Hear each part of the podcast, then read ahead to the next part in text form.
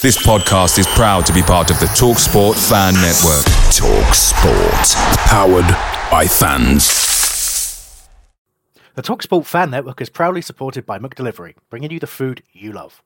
McDelivery brings a top-tier lineup of food right to your door. No matter the result, you'll always be winning with McDelivery. So the only thing left to say is, you in? Order now on the McDonald's app. You can also get reward points delivered too. So the ordering today means some tasty rewards for tomorrow. Only via app at participating restaurants. 18 plus. Rewards registration required. Points only on menu items. Delivery fee and terms apply. See mcdonalds.com. The Talksport Fan Network is proudly teaming up with Free for Mental Health Awareness Week this year. We understand that the journey as a supporter isn't always smooth sailing, but rest assured you're not alone. There's a vast network of fellow fans who share your passion and may be experiencing similar challenges. Honesty is key in any relationship.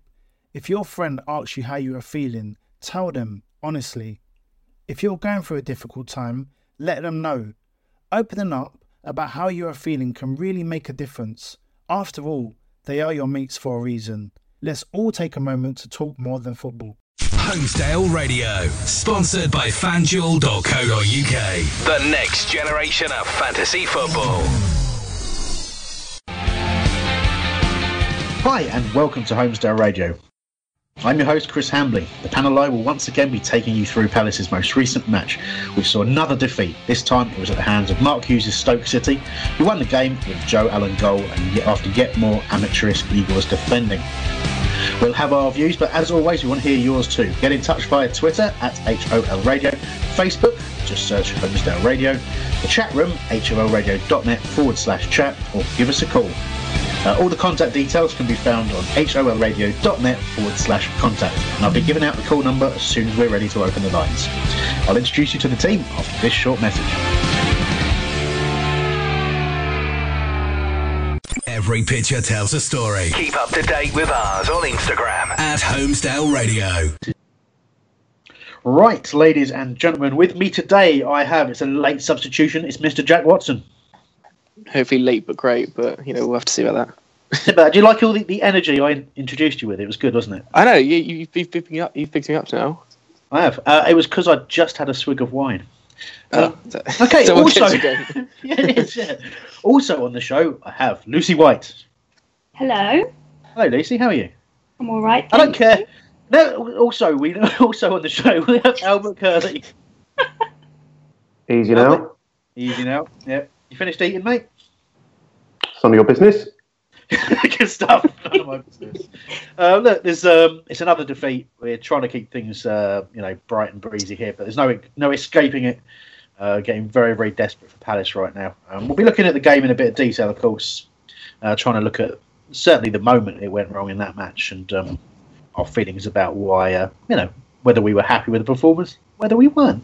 I think there's probably a a leaning one way or the other on that. We'll see how it goes.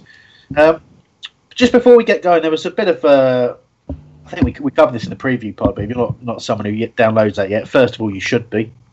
Uh, Terence does a great job on that, and uh, so do various members of the team. But uh, Mr. Nick Philpott, uh, in the week I was off, he did what is now being called he did a Philpott, which is to generate a lot of uh, a lot of interest in and an opinion, which is great. We like people to have strong opinions on the show. Doesn't mean that the show endorses them or that anyone else agrees with with them, but uh, but Nick certainly gave some views across, and we thought it was an excellent little feature they did uh, on the preview show this week, where Nick read out some of the abuse he got. So we're gonna have a quick revisit of Nick reading out some abusive tweets.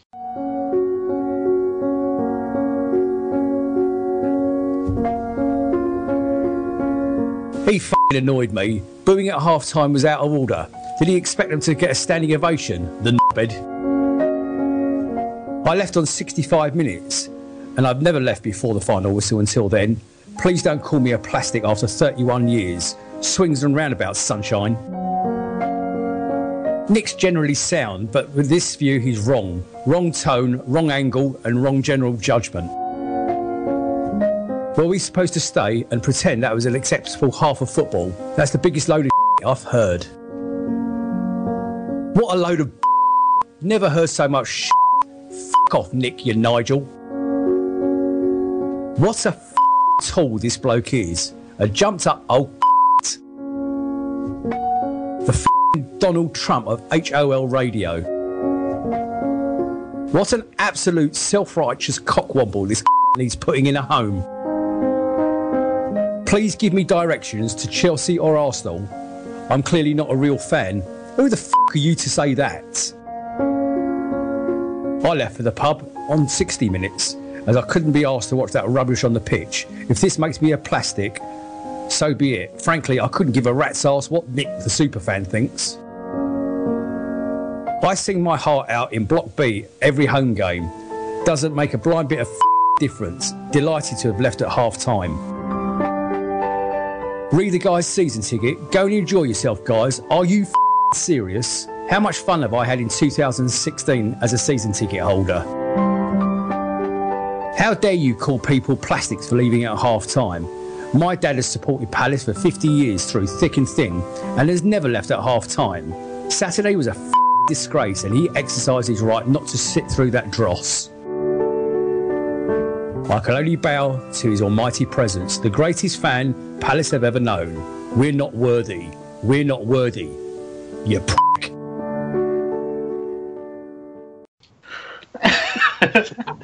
Well, there you go. I, I, I enjoyed some of those more than others. I'll be honest. and, and, and the show there. I look, you know, we're not going to go over old ground, um, but but you know, pers- I, I know, I think I think Nick could have chosen his words a touch more carefully. I'm sure with with hindsight, he probably feels the same. But well, you know, he said as much. But in the, the day, there is a point to be made there about supporting the team. But it just shows you where we are as, as a fan base. It's really difficult times at the moment, really frustrating times. Um, you know, and people kind of do take it out on each other as well, which is uh, really difficult to see, and especially seeing now the uh, the lack of unity between fans and players. You know, it's it's sort of spilling over, particularly at the end of games. We've had the sort of Delaney confrontation incident, incident and there was obviously Delaney and, and Tomkins, I believe, were uh, were sort of similarly confronted again uh, by supporters, although you know not not on the pitch, but there was some some people suggesting there were gestures, some people saying there weren't, and all that kind of stuff. But it's just it's horrible to see. Um, bottom line is, you know, if you keep losing games, it's going to happen. You, you you do something has to give, uh, and it's just such a shame. It's soul destroying to see that that it's actually our support that's that's waning. You know that you'd love to think that through thick and thin, and in the event of relegation, was gonna was gonna sort of gonna stay. But you've got to be realistic, haven't you, Luce? yeah, I've just seen Nick Gussett's tweet. he said, Yeah. I'm going to be leaving halfway through the show. I'm sure that won't be the case. I'm sure. no, It'd be great. It'd be great if he did that when he was on the show. no, he said, I'm going to leave. Oh, you're gonna leave. Yeah, because I Oh, left that would at also half time, didn't I? So, You did, yeah. But look, you know, like I say, let's not let's not go over old ground. Nick had his view. I, I think plenty of people challenged it in the right way. Um, but there you go. But I, we'll all we'll all be. We love to love putting clips out of the kind of most controversial moments um, from the shows. I've had a ton of abuse for something I said about Allardyce. Any more of that abuse coming my way? Don't think so. Don't think so at all. But um, no, I, I said my, my piece, so I got some, some stick. We put ourselves out there, we expect it, so there we go. But let's talk let's talk about the game. Um, obviously, it was a one 0 defeat, and the, the goal itself we'll we'll analyse in a bit of detail. But it was very very frustrating uh, to see.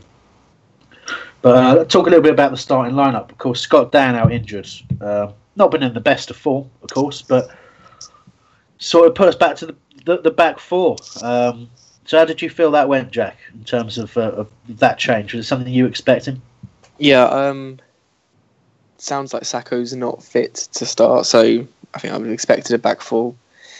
It's that that back four in the game just looked clueless. They looked like they hadn't played with each other before. There were so many, so many gaps. They were getting dragged around easily, and you know, Crouch was the only striker for long periods that was threatening them. You know, he's not the mobile, most mobile player, and they found it really hard to keep tabs on him and Joe Allen, who just caused them way too many problems throughout the whole game. I thought. Well, I mean, in- terms of the back four, I probably haven't played together, have they, with, with Van Aanholt? Um, but but obviously, three three of the four have played relatively regularly this season together. Um, So, I mean, Albert, in, in terms of your view, Jack, Jack said there that obviously the, the defence sort of struggled throughout the game, but ultimately it was one shot and one shot on target in the second half that, that cost us the game. Did you feel that similar the defence struggled, or were they, you know, were they doing okay? Uh, I think you can certainly say that Joel Ward seemed to struggle all afternoon. Is it a Sobhi? I don't know how you pronounce it. The Egyptian guy. Sobhi, yeah. Sobhi he had the, he had the uh, the beating of Joel Ward all afternoon. You know, there was a, there was one passage of play in the in the first half. He, he, he beats him, gets to almost the byline. Uh, Joel Ward manages to make it back, and you know, just just completely beats him again. Joel Ward looks like he's running in treacle, and uh, so yeah, you know, you know, Stoke didn't have you know a huge amount of chances, but they you know they had like four, you know, four as many shots on target as we did, and. Uh, I just think it's you know it, this is probably part of a wider discussion, but you know we've we've tried the back three or the back five, whatever you want to call it, for a couple of games, not worked.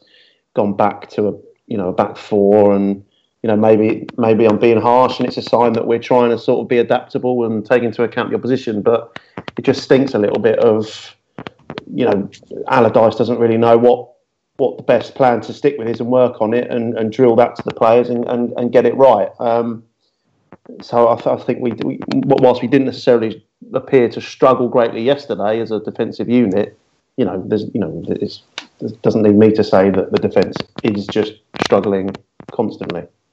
Well, um, Luce, obviously, um, Albert there's picked out um, picked out Ward, who definitely did struggle against Sobhi, who, who, moved around really well, and obviously not a player I knew too much about. Point I had to look him up after the game and try and find out, you know, when they when they got him, twenty year old player, like five million quid from an Egyptian club as well. So you know they, found a little gem there, but at the same time he just ghosted past Ward easily, so easily. But another one of the players, and I'm not deliberately picking on you because you know you're you're, you're a Damo fan of old, but um, what seems to be going on with Damo at the moment? It seems to be not only is he not perhaps the colossus he was in the centre of defence, but sort of in the way he's he's acting on the pitch, it does seem that his head's gone a little bit.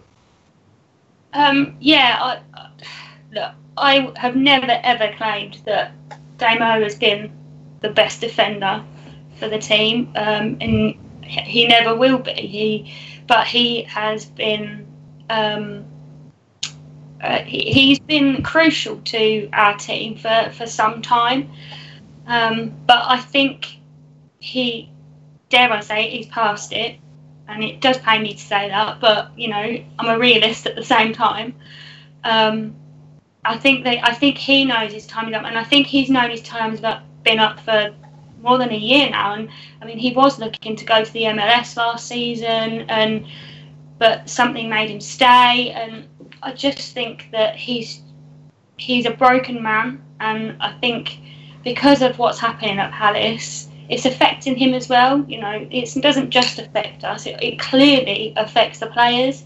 And I think Damo's, without sounding a bit soft, he's quite um, a romantic, and he likes the idea of living the dream of having the wins. And then when it doesn't go his way, he equally gets frustrated like the rest of us. Damo, unfortunately, doesn't. Um, display that in the way that he perhaps should, especially over the last couple of games. Um, and it is it is professional. I'm not going to deny that, and I have been sticking up for Damon on Twitter over the last couple of weeks, but that's because you know I think he's a great. I do think he's a good player. Like I say, not the best, but he has been, you know, one of those legendary kind of playoff final, gone with us, seen us through this journey. Yeah. And now it just seems to be really, it's coming to a, a really sad ending. Yeah, that's. But you've hit you've hit two of the really key points with all this, and you can say the exact same thing about Ward as well. And I said it in our in our sort of pre pre show chat um, earlier in the day, where I said it's probably probably a year too much for Ward and a year too much for for Delaney. Abs- you know, I, I strongly feel that way, but at the same time, there's a difference between you know I don't get why Delaney's being picked on the way he is. You know, he could, you could say a player's not good enough, you know, and he had an absolute mare yesterday, right at the end, which which really put the focus on him, where he picked the ball up when, you know, it was still in play. You know, and he thought the game was over. It's, you know, the last thing you want when you're talking about fans wanting to people to play to the final whistle, give their give their all, is is a player who's displaying he thinks the game's over before it's over. But so hasn't done him any favours. But the the guy's he's such a strong personality. He's been at the club for for through some incredible times and some really difficult times as well. And we've relied on him. We've got to show respect to that.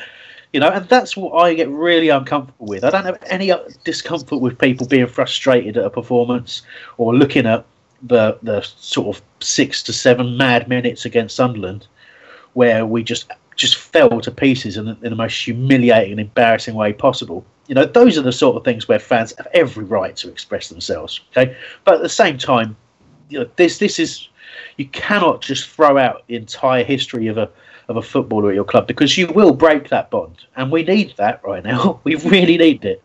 Um, in order, Lucy, you again first, and then I think we're to Albert. Yeah, just picking up um, on the chat room. Um, guys, I'm in there tonight, so if you want to join me, it's holradio.net forward slash chat. Um, just scrolling back to me what people are saying. Um, John McCorlack 8 says, Yep, Damo is suffering along with us. Cool Eagle 89 said, Can't be easy after the fan fronting him. He loves Palace and he's sick of losing every week. Um, sorry. Uh, sorry, Chris, carry on and I'll go back. I will carry on, don't you worry. So, so, uh, so Albert, you, uh, your opinion, and perhaps I don't know if you're lurking on Facebook for us. I think you are. Obviously, plenty perpetually of lurking on Facebook. Um, yeah, I mean, uh, that sort of ties in with what you were saying about Delaney, really. I, I, and before before anyone takes this out of context, I'm not saying that Delaney is is quite in the same sort of bracket as Jules, but the abuse that Delaney's getting, I'm, I'm with you. I think it's ever so slightly harsh. Just certainly to be singled out. You know, there's been a few occasions where Jules has come back into the team and might have made a little mistake or you know let a goal in, and I've not, you know, I've never, I've never, ever, I've never heard even one person maybe sort of lay into Jules, you know, purely because of the respect we have for him from what you know from what he sort of gained from being with us for so long. And yeah, okay, Delaney's not been here as long, but he's been here a fair while and, and certainly been through some pretty tough times with us. And uh, I, I, just can't ever imagine Jules getting that sort of um, abuse if he were to come in and maybe balls up a little bit, you know, just because purely out of respect. And I, I, I sort of think upon it an odd juxtaposition. I don't know if it's because Damo puts himself out there a bit more and whether he's gesturing or he's just trying to interact with the crowds, maybe G him up a bit. You know, I've, I've not seen any of these gestures in question. Yeah. Um, sort of relying on on wider gossip. You know, uh, uh, it's it like, like you say, it's, it's, it's odd to single Damien Delaney out. I think there's other players that could maybe get it first, just purely out of not being here as long. Mm. Go on, Luce, jump back in there, and i have got a general point to make on this. Well, yeah, my point was going to be that you know, Damo had quite a lot of abuse for some time, and it just seems to have sort of cranked up a gear uh, because of the last few weeks. And you know, when someone someone's like, say, someone's like tapping on your shoulder and they want to speak to you, and they keep tapping, at some point you're going to turn around and go, "What?" Aren't you? Like, oh, you that's what happens when I keep trying to talk to you again.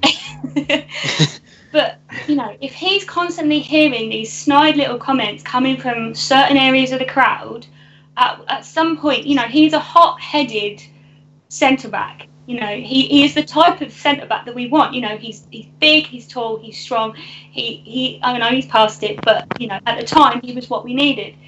Of course, he's going to flip. Any one of us, if someone was saying this stuff to you, of course you would turn around and tell them to off, wouldn't you? It's.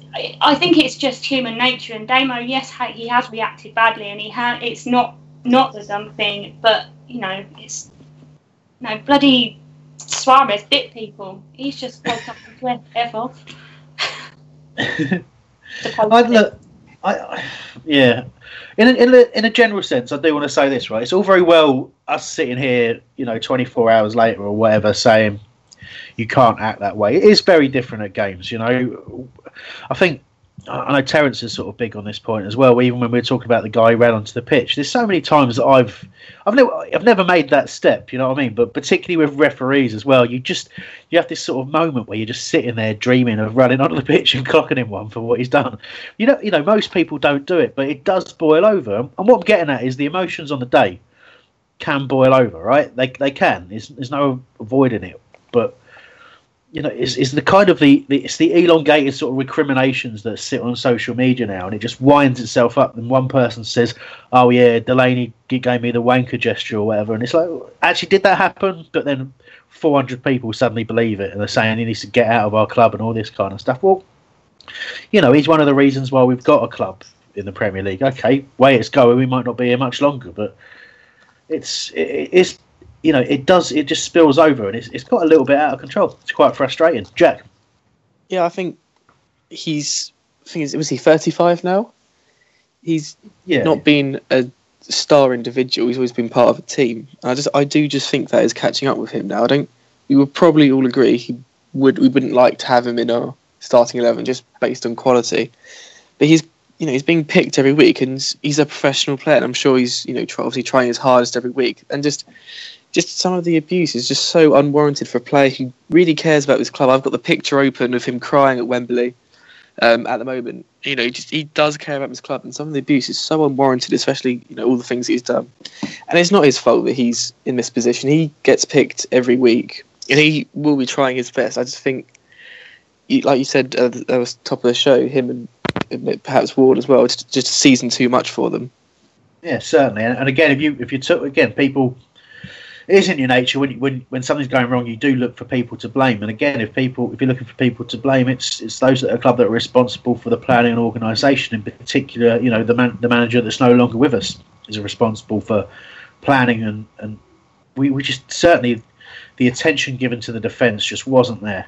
We we all knew we've been saying for a while, and Damo is one who's just he's surprised everyone every year in terms of the fact that he's still there and still playing to, to that level but we all knew it needed to happen, and we went out and we got Tomkins. But you know, Tomkins has never has never settled, and but then again, he's never had a chance to settle either. It's because too much else is wrong. You know, we had the situation with Souaré being being injured and not having a proper left back, which then disrupted Ward, who'd been on a bit of a downward turn anyway. Um, and, and, you know, again going back to Ward. Ward looks like the weak link.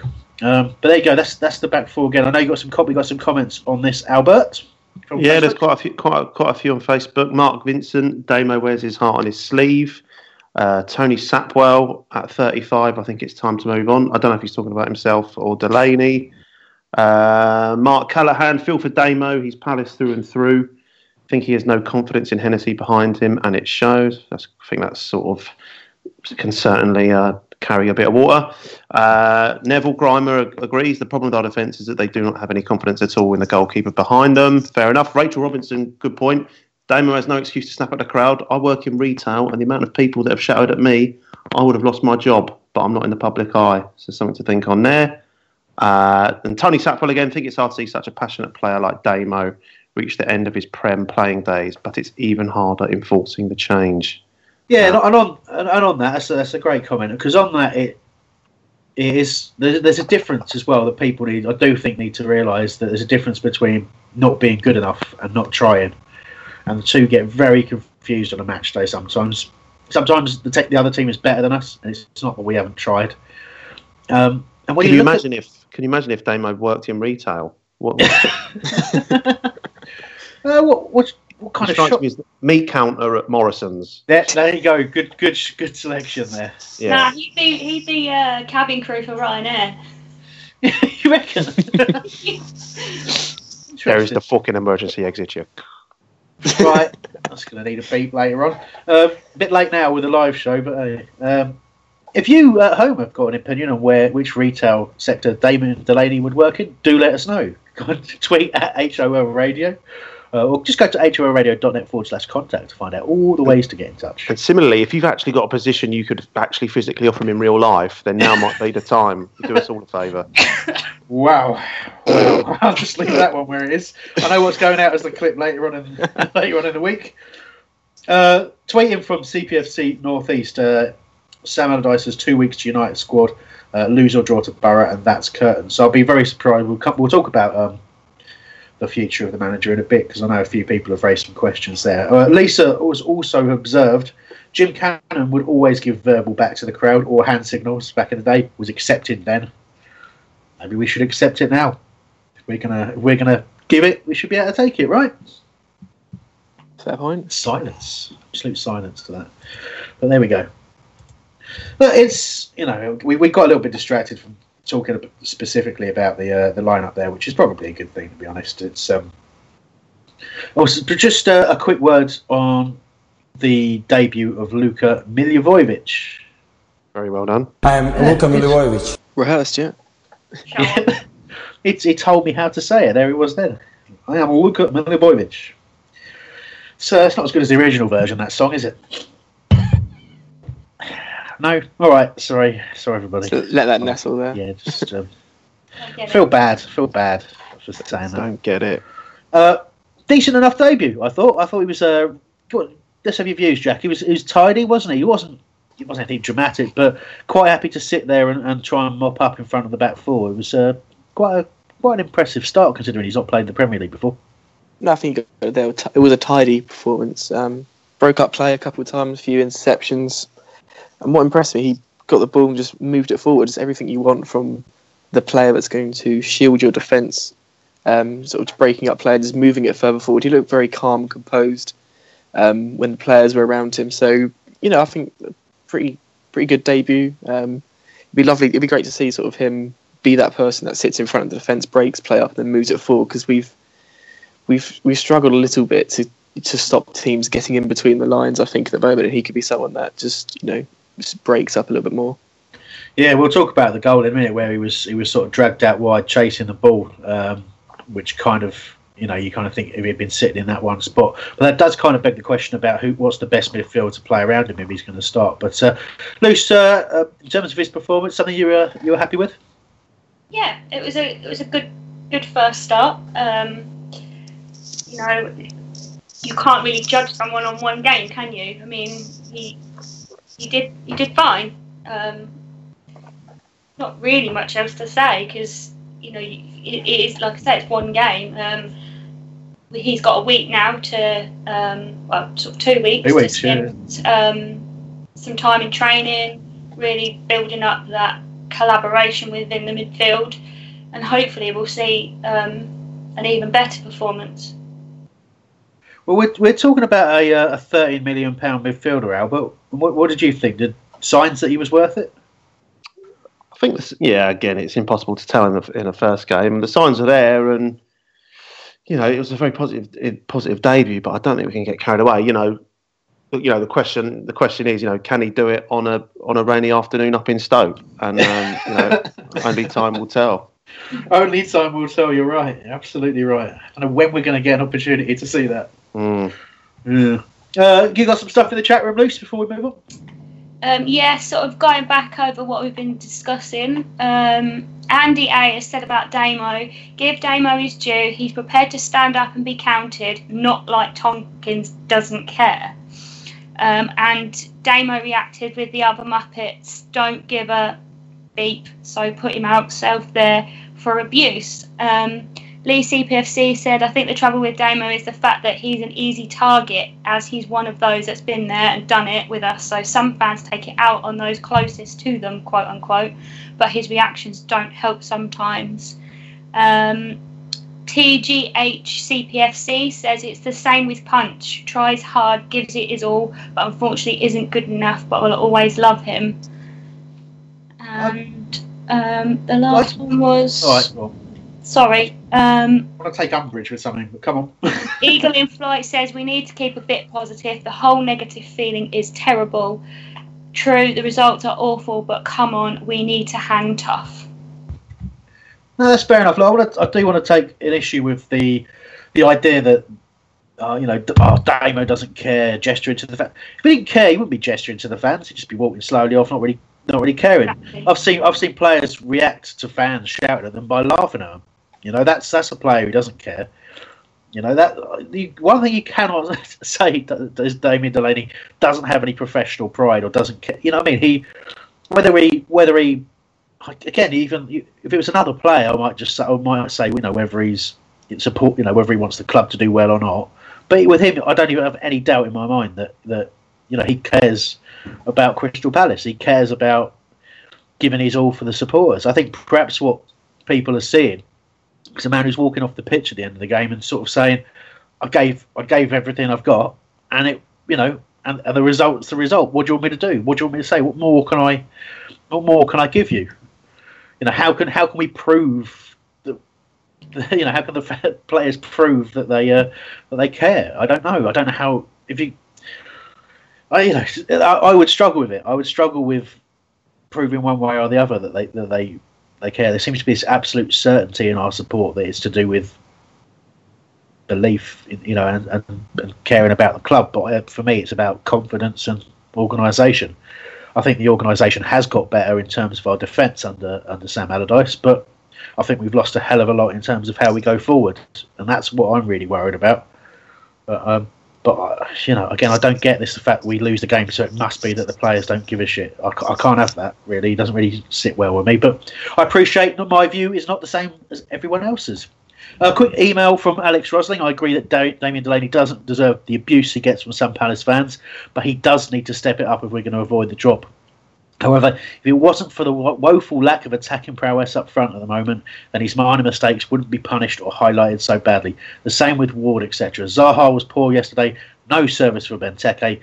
I don't mean to focus on the past, but I always back Pardew and under Pardew we had attacking prowess kind of the point I was just sort of making is that we have traded this organisation for, you know, for for a, a, weakness in our in our attack. It just seems we cannot find that balance, you know, under Pardew. And let's not get stupid about defending Pardew too much because he had a long period in charge of the club, and things had gone to pieces. It's, well, yes, we were scoring goals, but we were losing games continuously. The damage that that, that was done under that, in that run, we are still suffering with now. You cannot put that at the door of Sam Allardyce, but what you can put at the door of Sam Allardyce, in my, Sam Allardyce, in my view, is how we are reluctant to take a risk. Um, and I would highlight yesterday at one 0 down, where we don't bring on Remy until yeah. You just you just got to look at the sub the, the, the, you know the timing of the goal and then the reaction from the from the manager on trying to you know make a change. And bearing in mind, you know, we're not oh, you know, we're not just outside the relegation zone on goal difference or by a point or two. You know, we're we're, we're fully in it, and you, know, just all you got to do is look at the BBC Sport lineups and see, just see the you know the, the lack of correlation between the time of the goal and the time of the substitutions, and it's it's baffling. It's absolutely baffling. You know, we're not we're not we're not known for coming back into games once you go one 0 down. So how does he expect us to get back into a game with half an hour to go by not changing anything? You know, we're not going We know we're not going to bully our way back into a game. So why, you know, why why does he wait so late to make those changes? You know, and I know it's it seems to be a very it seems to be a line in the sand. People are either having a pop at Pardew and saying it's all Pardew's fault, or it's Sam Allardyce's fault for the last whatever it is 10, 9, 10 games. But you know, I think you could, yeah, Pardew should have gone months before before he did. You know, that's how I felt about it. And I wouldn't have given the job to Sam Allardyce again. I was with you, sort of made myself pretty clear uh, at the time. But he's he's had enough time to to make a to make an impact. And like you say, the, the only the only noticeable thing you can say he's done is is make us more negative. And you can use the word organised, but I still don't think we're particularly organised. You know, we're still leaking soft goals here and there we still don't look comfortable at the back. The goalkeeper's still, you know, shaky as a jelly. And uh, you know what, you know what what is the impact? Spent a lot of money. Again, that's fair enough. I get that. He wants to make his own team. We've only had those signings for a little bit, but there's just it just doesn't seem there just doesn't seem to be any reaction from the players that have been here already. And again, you can say their their head isn't right, and oh, that's Pardew's fault, but you know, Sam Allardyce sort of looks really sort of downbeat and, and doesn't really talk talk much of a positive game. Yeah. You know, what are the players meant to? How are the players meant to react to that? I just, I, I just can't see.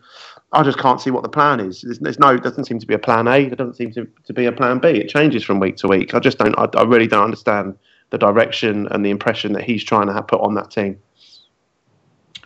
Away days are great, but there's nothing quite like playing at home. The same goes for McDonald's. Maximise your home ground advantage with McDelivery. You in? Order now on the McDonald's app. At participating restaurants, 18 plus, serving times, delivery fee, and terms apply. See McDonald's.com. The Talksport Fan Network is proudly teaming up with three for Mental Health Awareness Week this year. Beyond the pitch, beyond the results, we're here to connect fans, getting them to embrace the highs and lows of supporting your club because we're not just fans, we're a team. With two in three football fans having struggled with their mental health, we understand that life off the pitch can present its own challenges. That's why we're committed to ensuring you have the tools to stay connected with your friends and fellow supporters. Take a moment to connect with your mates. A simple text or an open conversation can make a world of difference. And if they don't respond right away, don't hesitate to follow up. Let's all take a moment to talk more than football. Right. And breathe, Right. everyone. Yeah. Nigel Boyce, time to face reality. Michaela Curtis, laying down and dying. Chris Coles, no fight, no clue. Will Spilsbury Championship, here we come. Oh, you, you did that wrong, mate. Will Spilsbury Championship, here we come. Listen, It's not called badly Will Spilsbury. Championship. Well, it is the format, I'll give you that. Darren Bennett, I ate an omelette. Matt Mitchell, help, don't look down. Lee Antonides, still keeping the faith. Bill Dunn. We're all getting done at this rate. Heartbroken once again. Carl Ewing worked hard but lost. Paul Foster, got to drop Hennessey. Dan Simmons, Nick Timpot, I mean Phil Pot for manager. Nathan Giles And Luka Milivojevic. looks decent. Dale Martin, where's the desire? Matt Watson, great surname. Another day, another disaster. Paul Hunt, Drop Ward and Damo. Daniel Opoku. Do we have time? Let's talk about the next generation of fantasy football at FanDuel. You select a team of Premier League players for a single day's fixtures. That means you're not locked in for the whole season. You can play, watch, and win in one day. When your players nail it on the pitch, you rack up points and jump up the real money leaderboard. FanDuel's scoring system uses Opta stats to reflect every player's true on-field contribution. So, outscore your opponents and win cash for your football expertise every Premier League match day with FanDuel. And just for Holmesdale radio listeners, we've got an extra special offer right now. When you sign up, use the promo code PALACE. That means if you don't make money in your first contest, FanDuel will refund your entry fee up to £10. So go to fanduel.co.uk and use the promo code PALACE to grab the offer now. What are you waiting for? Terms apply. Over 18s only. Please play responsibly. Listen to House the Radio.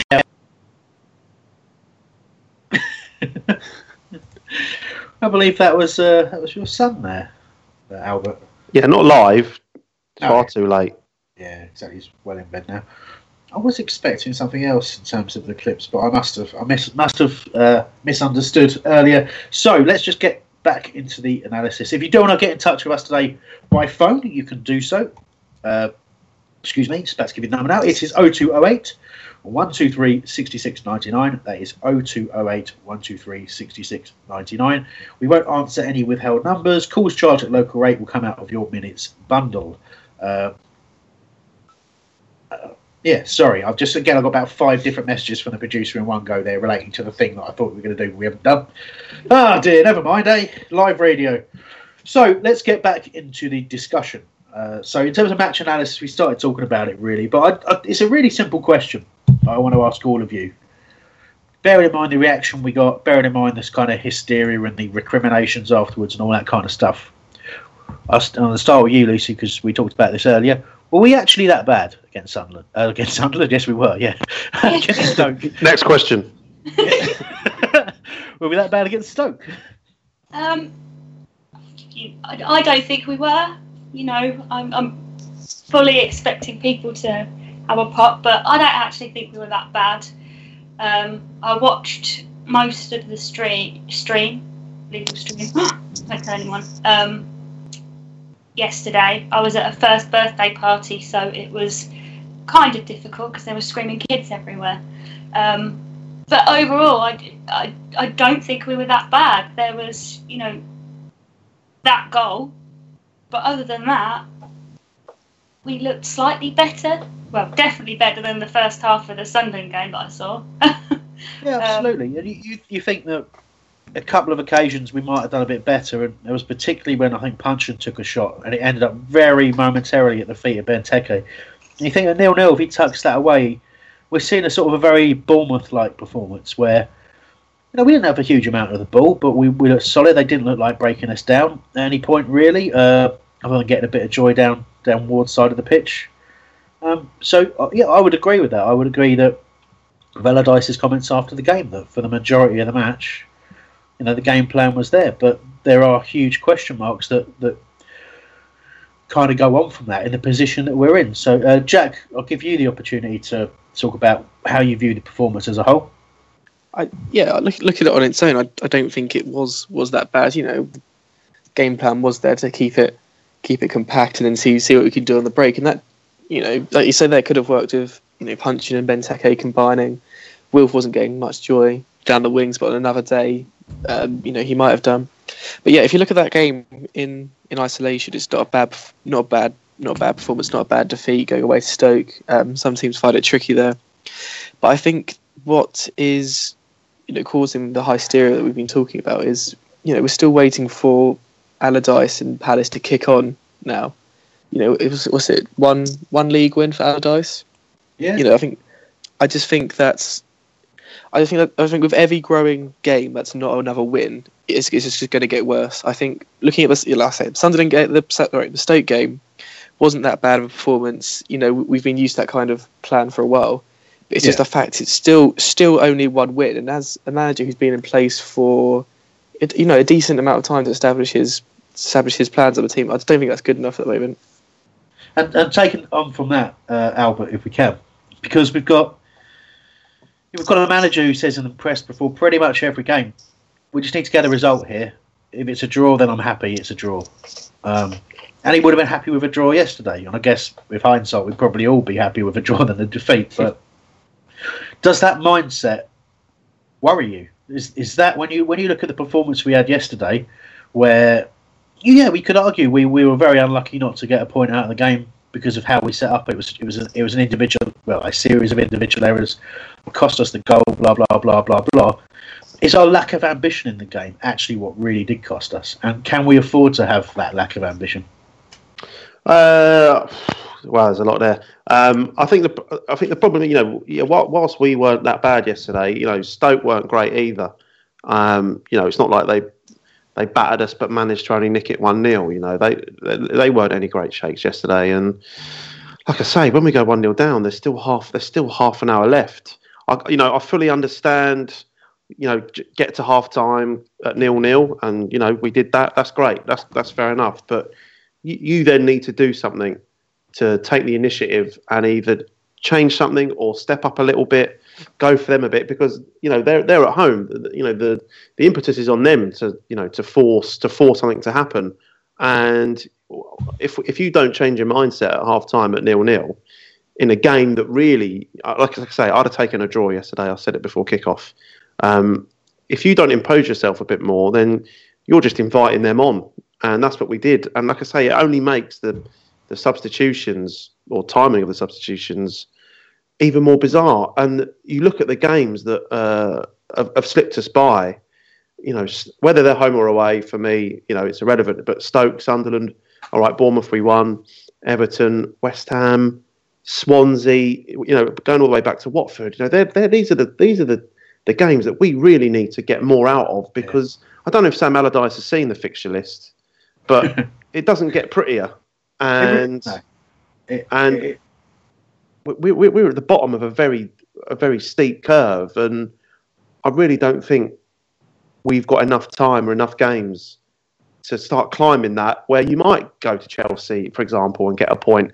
You might get, a- you know, we might get a point against Arsenal at home. I just got, it's just, it's just baffling. I think we're just we're just sort of burning burning our opportunities really. Yeah, I'll I'll come back to that in a section. I'll quickly say that uh, due to a Skype update, um, we were testing uh, before the show to make sure we could get callers, and we were have actually been using a, an older version to make sure we could get callers in the last few shows. But unfortunately, the update has broken Skype again, and we're unable to. If we were to put someone on air, it would just be them on air and not us. So Do it. That might be all right, actually. So he might prefer that, but um, it's unlikely it's going to be able to we be able to fix it during the show because it will involve downgrading Skype again. So apologies for those of you trying to call in. Um, the 50 people that were waiting. Come on. was, Sorry, there guys. Was, there was at least more than none trying to call in. I do I do apologise. I was trying to ring in. we'll uh, we'll get that sorted for next week. I hope. Apologies. Uh, going going back to that though, it is it is my source of frustration. You've pinpointed the exact moment that I think something needed doing as well, Albert, which was at at half time. The like you say, you hand the the you know what's going to happen at half time going in at, when you know at nil nil. They are going to have to come out and show something. Mark Hughes is going to say, look, you've had the lion's share of possession. You've got to make it count. Go out there, push. So we've got to be set up to do something about it. We don't. What you don't do is just send them out and go do the same thing again, and they won't get any, they won't get a goal because it's asking for trouble. And we have completely negated. Again, we negated our best player this season in Wilf Zaha, in my view. We it, just we just didn't get him any kind of quality possession. Uh, Stoke did a proper number on him. Two people on him all the time, and every challenge was a slid-in challenge from behind. No protection from the ref got very frustrated early on, got himself a yellow card. You know, they, they did they did the proper job that you have to do on Wilf Zaha to, to negate him, and we helped them by, by not giving them the right possess, amount of possession. It's so frustrating, so frustrating to see. You know, the things we were doing right under Pardew, we're now doing wrong, and we we we still haven't fixed ourselves at the back. You know, that's that's a real worry. And I think. where- Sorry, I think Joe. if if we played that game today under Pardew, I don't think we'd have lost. I think since Allardyce has come in, we've just lost all kind of attacking impetus. Like if you look yesterday, the creativity was well, it just it wasn't there. But we, at least with at least with Pardew, we were scoring. The defense the defense was a shambles, but at least we were scoring goals, and you know we were we were in games for for large for large uh, for large sort of portions of it. But you know we go one one nil down now. You just don't see us coming back into the game. We were always able to score goals, and now that that's gone, I do really think that could be you know Palace's downfall come the end of the season. Agreed. How'd you get out of it if you can't go and? You know, can't score goals, can't put the opposition under pressure. It's, it's, you know, we, we when we go, uh, you know, Terence obviously do a preview in about ten days' time of this, but Middlesbrough are, I think, the lowest scorers in the division, or at least one of the lowest scorers in the division. Uh, we beat them at their place earlier on in the, in the season. We've got that. You know, we have to win. That's not a well. Let's make sure we get a result game. And if Allardyce says that in the press conference, I'm going to lose my mind because we have to win. Mikey's put Bamford hat trick in the uh, in our, in our, uh, our fair We know it's going to happen. But just you know, I mean? it's not enough. You've got to go out, get on the front foot. That's how you build a bit of confidence as well. Just get on the front foot from the off. Get yourself ahead. You know that helped us so much against Bournemouth. Is getting ourselves ahead in that match. Take took a lot of pressure off. We were able to defend a lead. You know, I have just no confidence in us getting back into games under under Sam Allardyce, and that's not me digging out the manager. It's just that's his his way of organising, his way of getting us out of the, situation we're in. I just think hasn't played it played him well to the to the mess that was left behind. And again, I'm not defending Pardew for leaving us in the mess that we were in. Uh, I do I do kind of agree with you, Jack, in the sense I think we would have probably had more points on the board had we kept Alan Pardew. But I think in terms of our defensive play, we'd be further and further away from acceptability. Loose chat room. Yes, it's very busy in there uh, at the minute. There's so much going on. I'm trying to catch up. Um, so, talking about the manager, um, you've got TGH CFFC said, I'm just looking at the difference between BFS and AP. We're, we're losing but scoring with AP. With BFS, we're not even scoring much. Well, much is scoring for Reading, but I'm Oi, don't bring that up. not John much. um, and he also says uh, so between the two, AP was better in my opinion. Um, pretty much everyone is split, saying that you know they should have we should have shouldn't have got rid of Alan Pardew when we did. Um, Dweeb saying I don't really like Fat Controller, but who he, he is who is in charge. He is who is in charge. And he runs a bloody good train line. Um, AP couldn't change us in 18 months. How does anyone accept, expect Sam to do it faster? Yes, Dweeb, that is exactly what I I agree with that. Uh, Jack, you want to talk goalkeepers? Well, before you do, I'm going to steal uh, Albert's thunder and I'm going to do some Facebook comments. Yeah, Yeah. let me just click on the right window. All right, you're going to do that. I was going to do some myself. Oh, you're going to do it? Yeah, but you oh, can sorry. do it. I don't yeah, mind. sorry. Yeah, that's fine. You sure? Yeah. So uh, Simon Pizzi's been in touch saying can't believe Townsend received a man of the match votes on our poll. He was awful. That's an interesting one. Let's discuss that because I've already argued with Mikey for most But that doesn't about mean he wasn't the best player in our team. Yeah, very true. Yeah. Uh, I think the the consensus from everyone who was arguing against me, who's who's been very frustrated with Townsend, is that that uh, Townsend came across as someone who actually did put in a shift and did try. Lucy, you were one of those people saying that. Yeah, I. He actually did try for once. um, you know, again, like with Damo, you've got to just look at one game. And yes, in previous games, Andros hasn't really been the player that we'd hoped he'd be. He's, you know, he's well, been awful basically. Um, but looking back over the highlights today and watching it yesterday, he actually didn't do a bad job. And I thought, and I and me and Mike will probably get lynched for this, but I actually thought he did a better job than Wilf yesterday. Yeah, Mikey said that as well. And again, I, I've talked about why I think Wilf Wilf struggled, but I would agree certainly that Townsend was more effective of the two. Albert, hello. Um, on your window for the for the Facebook comments, I mean, this is probably not the time to do this, but on that, I can only see about like six comments. But I know there's over like sixty comments. Oh man, I'm there's, there's comments coming out my ears. Yeah. So I mean, Yeah. if, if you're You able, still wanna do it? Yeah. If no, no, I don't. No. No, all right, no. If you're able to access those, we'll come back to that, and I'm going to give Jack a quick chance to uh, to talk goalkeepers uh, because it leads. Well, I want to talk about the goal we conceded. Let's talk about Wayne Hennessey's role in that, then, Jack. I think. Well, again, I think if that's an isolated in- incident, we don't look at it too much. But I, I've said it before, and here I do. I do feel for Hennessey with Speroni waiting in the wings. But it was interesting. Um, there was a poll on the Croydon Advertiser which was put to, which the results of which were put to Sam Allardyce on Friday, and you know all the. I think um, about 40 out of 650 fans wanted Hennessey in goal, with about 61%, I think it was, wanting Speroni, I believe. Yeah, Speroni wanted 61% of those people. Um, and sort of Sam sort of dismissed There it, saying, wanted 61% of those No. people. Animal. 61 of those people, 61% of those people wanted Speroni. There you go. Um, yeah, when you I, say I just think dismissed, when you say dismissed it, was it just sort of uh, I don't know. I'm just trying to think, like, as in, wasn't even entered, entering into his mind because it should be enter, entering into his mind that he's the keeper he's got at the moment is hopeless. Well, he said. Well, he well he said about the poll. He said it's not relevant to me in any shape or form what the fans think, um, because if you ask ten different fans, they'll pick sort of ten different teams, that kind of thing. But I, I just, I just, you know, it might might be useful for Hennessey just to come out of the spotlight just a little bit. Even, you know, Speroni goes in for a couple of games, then Steve comes back, or then Hennessey comes back. But you know, just just give him a little bit of a break because his confidence must be absolutely shattered at the moment. And I saw lots of people sort of having having a go and having a dig at him for the goal. I mean, it wasn't the best display of goalkeeping, but it's certainly not his worst either. No, look, there's a, right, there's a lot of things to say in there. I mean, the, fir- the first thing is Sam Allardyce is right. You would get ten different teams. None of them would add Hennessey in. Um, the, the second, the second thing I kind of want to point out is that, I mean, you, you can you can listen to the uh, the interview that Terence did with John Burridge for a you know a genuine professional goalkeeper's view of Wayne Hennessey.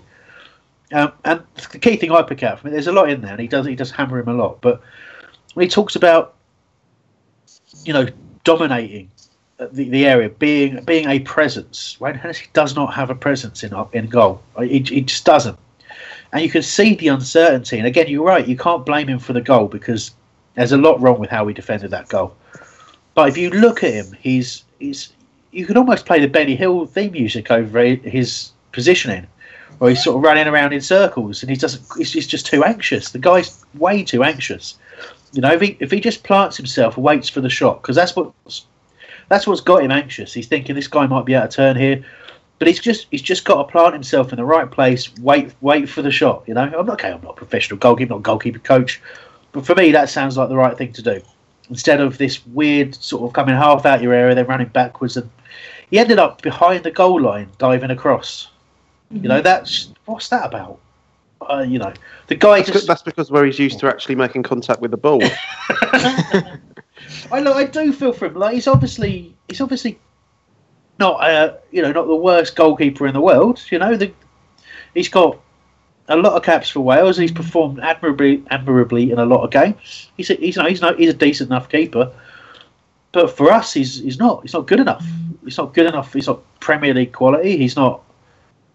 He doesn't inspire any confidence in the people around him. We say it every single week, but every single week he's the man in you know, he's the man in between the sticks.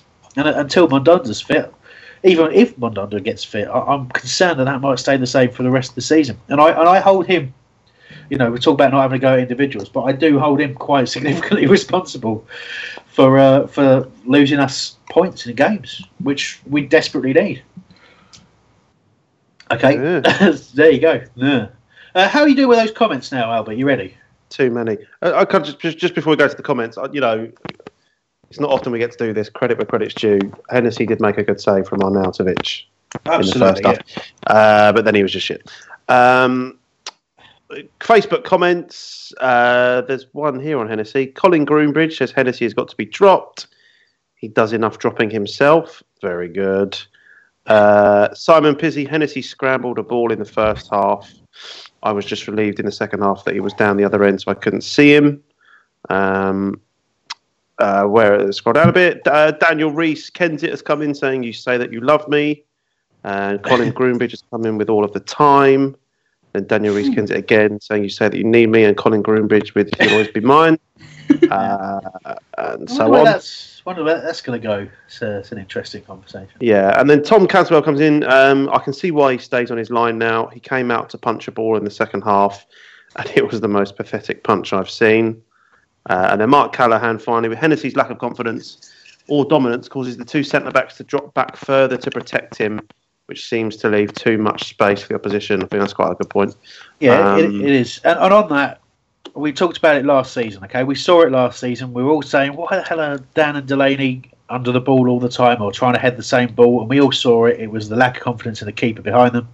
It was identified in the summer quite clearly because we went out and got Steve Mandanda. So it's, it's unsurprising that the same old problems are rearing their head now. Hennessey's back in goal. Go on, carry on, Albert. I apologise. Uh, that was it. So All right, good. Then Lucy can speak. Hooray! You going to say any more than that? Oh, sorry. You did say in the chat me that you wanted Yes. to talk. And have you changed your mind? yeah, she No, just no, wanted to no. say, "Hooray! Oh, sorry." So All right. Okay. Sorry. let's move on. I've was been good, reading good comment. Sorry. Um, no, I, ju- I just wanted to pick up on Hennessey that, yeah, he's uh, he's not great, and you can visibly see that he has no confidence. Um, and I tweeted in the week that you know I was I was disgusted at some of the stuff that people were actually tweeting him. I mean, you know, wishing illnesses on him and things like that. It's just it's not on. It's like, you know, he is one of our players, and it goes back to like like the abuse to Damon and all that. He, he is still one of us, and we need to give him support. Yeah, okay, so he needs to be dropped, but Speroni, as much as I love him, yes, he's a legend and everything, but he's not had Premier League matches in, you know, recently, and Mandanda's not fit, so it's really he, he is our only option at the moment. Um, and I just think that as tough as it is, that's why he keeps getting selected. Oh yeah, you're absolutely right to say that. Yeah. Okay. We, we haven't had many options, but at the same time, there has to be a point where you say, at least we've got to throw Jules in. You know, I know he's not the answer long term. I know you could argue all day that Hennessey's probably a better keeper now. I don't know. I'm, not sure how I feel about that. I, I haven't seen Jules play for any length of time in so long. I, don't- I don't know whether I could make that statement anymore. But hmm. but I just I just feel it has to change. It really I- does. I just worry that, say, Jules does come in, I know, you know, say he comes in against Boro, just an example, and we lose, I know, 4 1 again. you know, where does the li- lane, where does the blame lie? Where does the lane lie? Exactly. Yeah, where does that name lie? Albert, you wanted to say something as well. Yeah, listen, I'm not, you know, not necessarily a bad one, but if Hennessey did come down with, say, a cold or a mild case of gout, Right. and that let Jules in for a bit, is that Right. the worst thing in the world? I see what you're saying, Albert, but the things that people were saying to him were quite more severe than um, yeah. a cold, and it was not nice to see. Like it was really vicious, and it was it was so unnecessary. Like, don't get me wrong, you know, I've you know I've I've told him to f off at the weekend, um, but I would never wish anything like some of the stuff people have been oh. saying to him. And it's No, that's just- fair enough. And I've had gout, and I, I have, you know, I have said I wouldn't wish this on completely anyone. So I would be a unacceptable. hypocrite. It's completely unacceptable. No, no, it, yeah, it, it is. that You, you can't look. You can't. You could be as frustrated as you like about not want someone to play in your football team, but yeah, you shouldn't wish harm on them. That's that goes without saying. Any decent human being would uh, would agree with that. But Lee there we go. CPFC, Any decent goalkeeper would agree with that as well. Lee CPFC has just said Hennessey wouldn't come down with the cold. He couldn't catch one. But That that is the Nick Gillard joke of the week, wow. sponsored by Nick. Uh, Happy birthday, Nick. yeah, happy birthday, Nick. Yeah. Um, who's, sit, who's sitting in our um, our presenters chat anyway, even though he's not on the show. So he's always having a cracking birthday. um, oh dear, you've you've derailed me. I was also in you when you were saying that stuff there, Albert. You sort of insinuated we should somehow. I was sort. Of, I I read it as you insinuating we should try and give Wayne Hennessey a cold or gout, and then I thought. Can't really give someone gout, can you? Well, you, you could Can. you can make them eat lots of sort of dairy produce and red meat and stuff, And and, and hope pheasant. it develops. Uh, yeah, and a couple of bottles of port.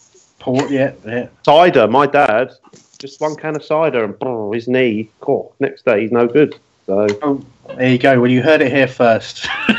You just watch out for the hold for Holmesdale coughing on him in the Boro game next. and that was the health section of Whole Radio. Yeah, I never thought we'd be talking about gout today, but uh, it's important to talk about, you know, these things. Gout awareness.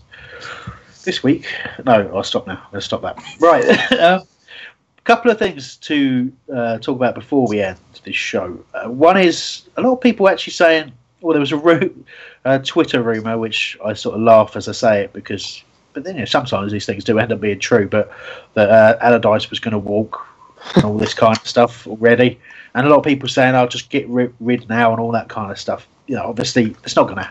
Well, you don't get rid of a manager who's trying to undo the damage that's already been done, that sort of thing. But you know, I've said before, I don't think he's the right person. But can you, could you, Jack, could you foresee a situation where where Allardyce leaves before the end of the season? I would be very surprised. I think I think it took him a while when he was at Sunderland to get them get things going there, and obviously he kept them up. I think it'd be sensible for the club to keep him if we did go down because he brought West Ham straight back up again.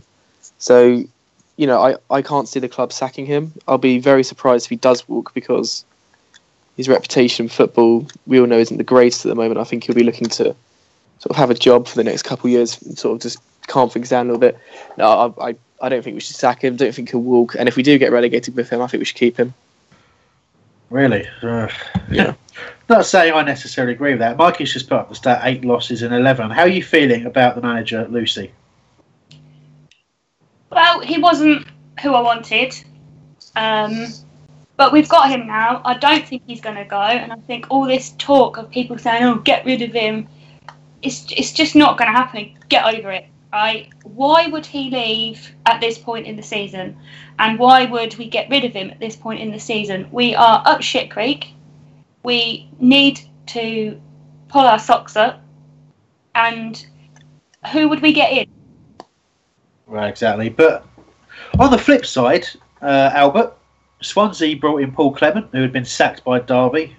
Uh, good reputation in the game, but no real managerial record of any kind. And he has now basically saved them already. Uh, does that show perhaps a bit more of a, a braver choice rather than the, the supposed the, so- the so-called obvious choice? Might have got us a better result. Um, certainly might have done. I mean, I don't know. The rumor is that Paul Clement, the real, real reason Paul Clement left Derby, you know, they were they hadn't won in about six games, but they were still well within the playoffs.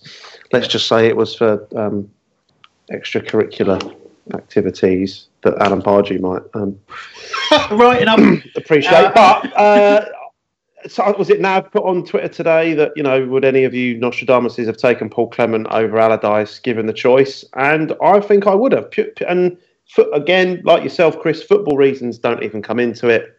I don't like Sam Allardyce. I don't like the baggage that he brings. Um, I think it's sort of slightly besmirched our good name. Um, I probably would have taken Paul Clement over Sam Allardyce. I would have taken quite a few people over Sam Allardyce, actually. Uh, and you know, we won't sack him uh, purely because it would be too expensive. You know, again, for any footballing logic goes out the window. It would just be too expensive. Would he walk away? Yeah, he might do. Depends if he's being offered any um, other jobs that involve just talking or anything. Uh, if he walked away, would I be upset about it? No, I wouldn't actually. I, I, it, re- it really wouldn't bother me. You've got to catch some of that in the edit, Mikey. I think.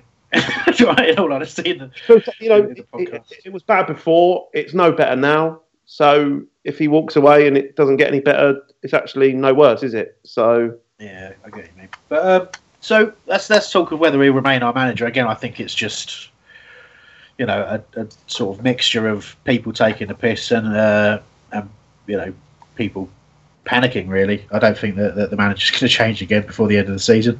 Uh, but the final question, really, the final area of debate. We've had a poll on this throughout the course of the day, which I'm assuming at some point I'm going to find where the actual results of that are. Uh, Mike will have to send me a link or something in the in our chat. But um, I'm going to ask you lot first. You know, looking at things now, looking at our fixture list, can we survive, Jack? Would you want one word answer? Yeah, why not? It's up to you. No. you I'll tell you what, mate. Um, I'm going to say no. No, I, I don't. I, the, the games we should be winning, we're not winning. You know, you look at the what the games against Watford, Sunderland, Stoke. Looking at our fixture list, those are the ones that we should be picking up three points. 'Cause remember, we've only got 19 points. We're well, you know, we're well into the season, and I I can't see things improving unless Luka turns out to be, you know, a, a god and Steve comes back. Um, I, I can't see it coming back together by the end of the season. There we go. Luce, how about yourself? Any hope left, or you think we're done? No, I still have hope.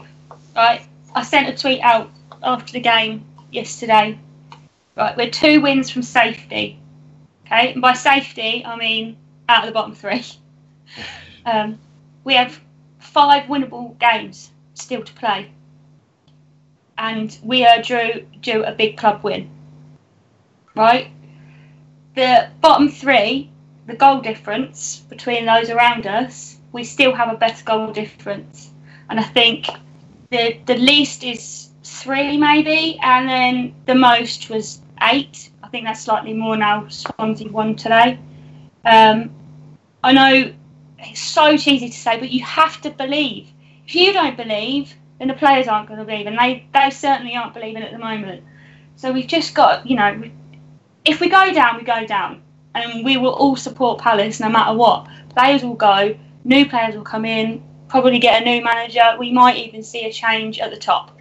But you know, whatever happens, we're all still Crystal Palace. Whether we're in Premier League, Championship, Vanarama, whatever. I think we can do it. We've just got to believe that we can do it. If we don't, we don't. But I'm still pretty confident that there are three worst teams around us, and Well, that's the question, isn't it? So, I mean, you, a couple of things you picked out there in terms of a big club win. I know we are due one. I don't personally really have much confidence that we're going to get one. Um, but interesting, you also pick out the goal difference. If we do survive and goal difference plays a part in that, Alan Pardew you could probably take a fair amount of credit for that as well, uh, for making us, you know, you know, such a good attacking force earlier on in the season. Albert, your views, please. You you uh, you writing off the season and you know swapping Uh, can places we- with Brighton. uh, can we do it? Yes. Will we do it?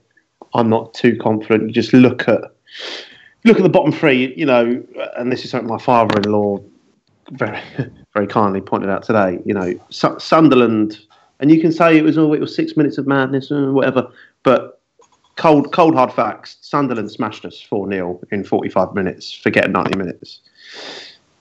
A poor, a poor Southampton team by their standards went to Sunderland this weekend and smashed them four 0 You know that that really that really puts that loss in context. Yeah. Hull, I think Hull are Hull look like they're picking up. You know, they're they're getting results. They're they're holding big big teams in, in away games and seem to be progressing a little bit more. Swansea, as we've already said, they look like they're probably going to be safe. Um, just just the look at the ratio of, of Premier League games that we've won. The, you know, this season alone. You know, chucking last season as well, or the last half of last season, and it you know it looks really bleak and yeah, it's you know it's all it's all good saying when we go down it'll all be fine and we'll all still be there, blah blah. Blah. But the Premier League isn't the be all and end all. But you know we have spent a hell of a lot of money to be sitting what is essentially joint bottom on 19 points in our fourth our fourth term in this league, and seeing teams like you know Boro and and teams that have come up after us, you know, doing way better. And it, you know, if we go down, yeah, it's all good, and yeah, we'll go to we'll go to the games next season. It'll all be fine, and we might come back up. But you have to look at you know something that's seriously gone wrong. If we go down, seriously gone wrong, and it's it's bigger than that. Sam Allardyce, it's bigger than Alan Pardew. You know, it's the board, it's the entire ownership, it's the structure of the club. Um, and I, yeah, you know, if I had to if I had to whack a tenner on a, a bookies, I would be putting on us to go down purely just because I can't see us going on a on a steep trajectory of improvement and nicking unlikely draws and wins against what can only be described as far superior opposition. Yeah. No, look, the, the signs aren't there. I will admit, you know, I'll, I'll, say that for certain. You know, again, in the question of can we survive? Yeah, we can. Um, but will we survive is a different question, and, and most people will feel very negative about that. Um, it, uh, people do understand, obviously, we are asking the, the, second question: Will we survive? Do you, do you think we will survive? And in response to that poll, the final results are 62% people said no, obviously 38 saying yes. There was no third option. and, uh, um, yeah, it's for, for me, it's I get what you're saying, Albert. You know, something's got seriously have gone wrong, but I always fall back on a well, again, you, you could say the same about Newcastle last year. You know, they had a, you know, a very good manager. They had a very good squad. Should never have gone down. All that sort of stuff, but they did. And I always fall back on this every year. Every single year, three teams have to go down. There's no, you know, that's again. I know I'm just talking in basic facts, but that's just that's how it is. And it isn't always the three. Well, it isn't hardly ever the three teams that come up. I don't know if it ever has been. So at some point, every single club will tend, you know, beyond beyond the sort of top four, if you like, or top six maybe, is going to have that season where it just goes wrong for them. Now we talked about this over a number of weeks. This this this whole idea of transition. It's not unique to us. Again, I talked about it before. Other clubs will have to go through this in a couple of years' time. Those that got promoted, the, the squad that got them up at some point will break up, and how they deal with that is is the is the case the key. Uh, well, it's the defining moment in whether they stay in the Premier League or not. And I think basically we've got to say we haven't dealt with it as well as we thought we were, we had. And even going into the, the end of the January window, you know, we're talking a couple of weeks ago, we were positive. We thought we've done this the right way. We've dealt with it the right way. We've ended up with a great squad.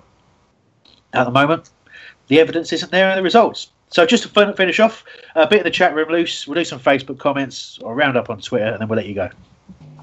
So Lee CPFC says uh, we cannot go down and be replaced by Brighton.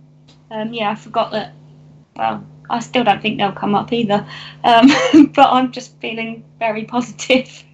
Yeah. Uh, sorry, it's just refreshed. It refreshed oh, quickly. Unlucky.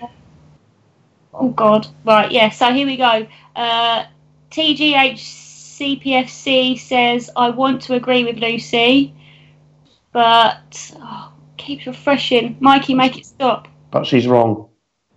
Yeah, yeah she's wrong. Well, What's you uh... Lucy, but it's hard to believe in a team that doesn't have the heart in, in it, including not including a few. Andy A says, "Wow, we have some negative people on the show tonight." We're just depressed, mate. We'll be all right. Be all right. um, Eagles in Flight says Palace never surrender. Um, Russ62A says Palace 15th. Um, and uh, that's it. All right, we'll do that. Uh, Albert, you you've got some. Uh, yeah, some Facebook uh, Facebook comments. Uh, Michaela Curtis. Uh, I just don't think we will. Uh, it's too little, too late. If we don't win these easier fixtures, which we haven't been, we simply won't stay up. Uh, where are we? Neil Allen, Sunderland, Palace, Leicester to go. But like Lucy said, Palace for life. Mark Vincent has simply said the curse of the US deal. Uh, Neil Koska sitting on the fence, maybe. This is Palace, simple doesn't apply.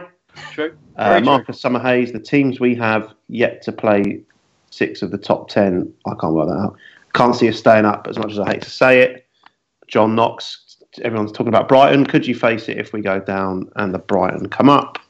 Um, Mark Callahan, who I have to say is on fire tonight. Palace fans are realistic. After seeing the performances getting worse and worse, do we really believe we can beat Boro? I hope so, mainly because I don't want to see the poisonous atmosphere of Swansea and Sunderland games. I think we have blown it this season. And Daniel Reese Kensit in big F off capital letters, Palace will stay up.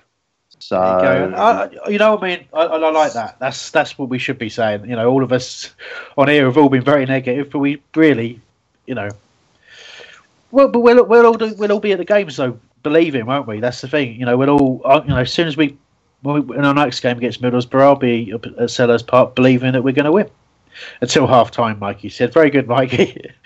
but you know what I mean? We the the belief won't waver that it's the, the turnaround is just around the corner. Really, I, I genuinely still have that hope in my in, in my heart that we're going to turn this thing around. It's, the, the evidence isn't there statistically. If you look how poor we've been over and the period of time it's been, there's absolutely no reason to believe we'll get out of it. But then it would be a very Palace thing to do to turn it around now. It really would. And look, let's hope we do. Sorry, Amber, aren't we on the same points that Sunderland were in when Sam took over? Was it last season? I I, I don't know. I can't Come on, answer Chris. that question. I think, we're, I think we're a few more games into the season, but I think we're Yeah, on the same significantly more. I would have thought. Well, I thought they took over at Christmas, didn't they? But uh, no, I don't know. I don't know. All I can say is the next, the ne- you know, the next game is a must-win. But pretty much you could say that about every game. Uh, certainly to our to a very difficult running. We've got to beat a big team, uh, but we've certainly got to put away the other teams between now and then. So fingers crossed. Thank you for joining us. Thank you for all your contact. There's been loads of it today. We didn't get to it all, and we had a bit of a problem with the phone lines, and my brain doesn't really work today, and all that kind of stuff. But really appreciate you you, you tuning in. Uh, do join Terence in about 10 days' time for the preview podcast. If you haven't listened to that before, make sure you do. Download the one from before Stoke. Ignore the fact that there's all positive positivity about which we're going to go and beat Stoke, or sort of.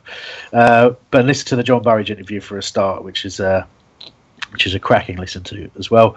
Uh, and then catch up with it when it's back, uh, yeah, 10 days' time. And we'll be back in a couple. Well, Albert, you want to speak before I go? Just you know, you're not like in EastEnders. If there's a bit of a troubling issue, they always say if you've been affected by this issue, call. If anybody has suffering with gout, cherry tab, cherry tablets. That's it. I mean, that's it. That's the end of the show there. We'll be back in a couple of weeks. All the best. Cheers. Bye.